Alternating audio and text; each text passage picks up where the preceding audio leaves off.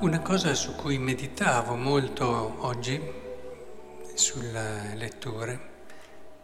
e che colpisce tantissimo come è un ritornello insistente, quasi ossessivo, questo non temere, qui parla vermiciattolo, qualcosa di indifeso, di piccolo, larva, io vengo in tuo aiuto, il tuo Redentore è il Santo di Israele, io ti rendo come una trebbia accuminata, munita da molte punte, tu trebbierai. Cioè è un continuo ridare speranza, sappiamo come il contesto di questi capitoli è di ridare speranza al popolo di Israele che è in esilio, in un momento non solo di difficoltà e di prova, ma anche di crisi di identità, perché quando si è esiliati anche la propria identità a volte viene messa in discussione e si perdono, rischiano almeno di perdere anche le proprie radici, che è anche l'obiettivo di chi ti manda in esilio, eliminare tutto quello che c'è eh, a livello anche di cultura tuo. Però è questo che mi colpisce e, e, mi ha fatto riflettere molto come in questo periodo d'avvento ritornino continuamente. Certo, l'avvento è un tempo di speranza, ma tanti di noi forse non sempre hanno ben presente il dovere che abbiamo di diffondere speranza. Un cristiano per essenza è una persona che dona speranza che diffonde speranza. Non certo la speranza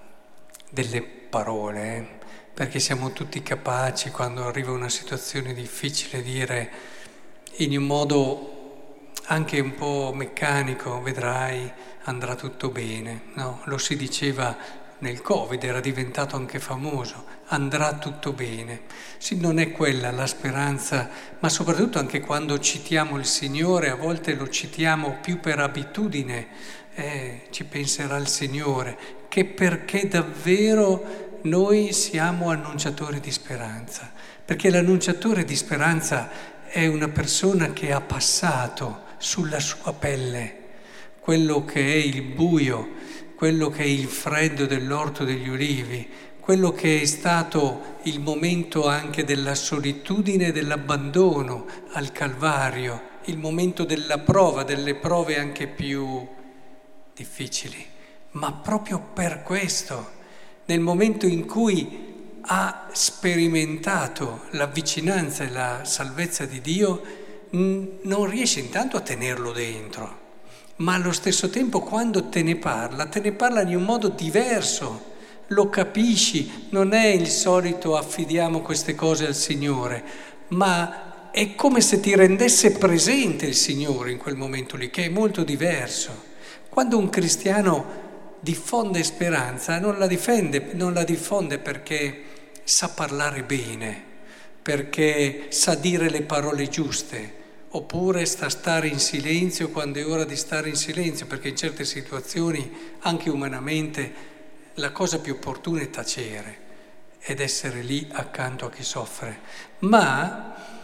perché con la sua esperienza, con la sua vita profonda di fede, per quello che ha toccato con mano, in un qualche modo te la fa toccare la speranza, perché ti fa toccare il Signore vivo.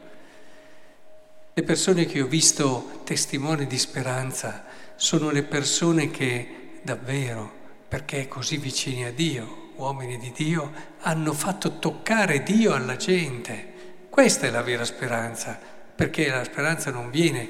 da quello che eh, sono quelle parole che ti dai, vedrai, va bene, ho saputo che quella persona è riuscita o quell'altra, poi vedrai che nel corso... Sì, vabbè, queste sono le speranze che ti possono dare in tanti e che arrivano fino a lì. Quella che noi cristiani siamo chiamati a dare, quella che San Giovanni della Croce, che ricordiamo oggi, diceva chiaramente, proprio, proprio perché lui ha vissuto fino in fondo le difficoltà, le prove, è stato anche perseguitato dai suoi e, e, ha vissuto nella sua vita momenti di difficoltà, anche di salute molto pesanti, ma alla fine se leggete i suoi inni, i suoi canti, ma che speranza, che dolcezza. A volte spaventa, vero, San Giovanni della Croce, perché ha una spiritualità molto forte, l'aspetto della rinuncia in lui è molto chiaro, però proprio perché l'ha vissuto fino in fondo ti fa capire che tutto questo è per un qualcosa di bello e nei suoi canti trovi un innamorato vero, trovi una dolcezza, una tenerezza, una capacità di farti quasi toccare con mano quanto è e può essere bello vivere la comunione con Dio, che allora è come se te lo rendesse lì. La speranza quindi non, non passa attraverso delle belle parole o delle frasi che diventano slogan. La speranza passa attraverso la nostra esperienza profondissima di fede e di Dio. È inutile se noi per primi non ci rinnoviamo in questa speranza, vedendo quante opportunità di grazia ci sono dietro ad ogni situazione, sperimentando sulla pelle che Dio ci viene a prendere anche là, in fondo al burrone più profondo, e ci prende e ci tira su, che Dio è lì come il padre del figlio il prodigo che attende. Se non sperimentiamo queste dimensioni, quindi è in una malattia e nel peccato che diciamo ormai non ce la faccio più, sono irrecuperabile, se non sperimentiamo in un qualche modo questa misericordia e questa bontà di Dio, non saremo portatori di speranza, certo. I santi quando andavano a consolare qualcuno, non, non dicevano cose particolari, la loro forza era proprio questa. In un qualche modo, proprio perché ne erano ripieni, rendevano vivo e presente il Signore. Questa è la speranza che siamo chiamati a portare. Questa è la nuova visione del regno di coloro che sono del regno di Dio, ci dice il Vangelo, non appoggiati solo sulle opere, ma appoggiati su una grazia che ci supera, su una grazia che ci consola, su una grazia che ci salva.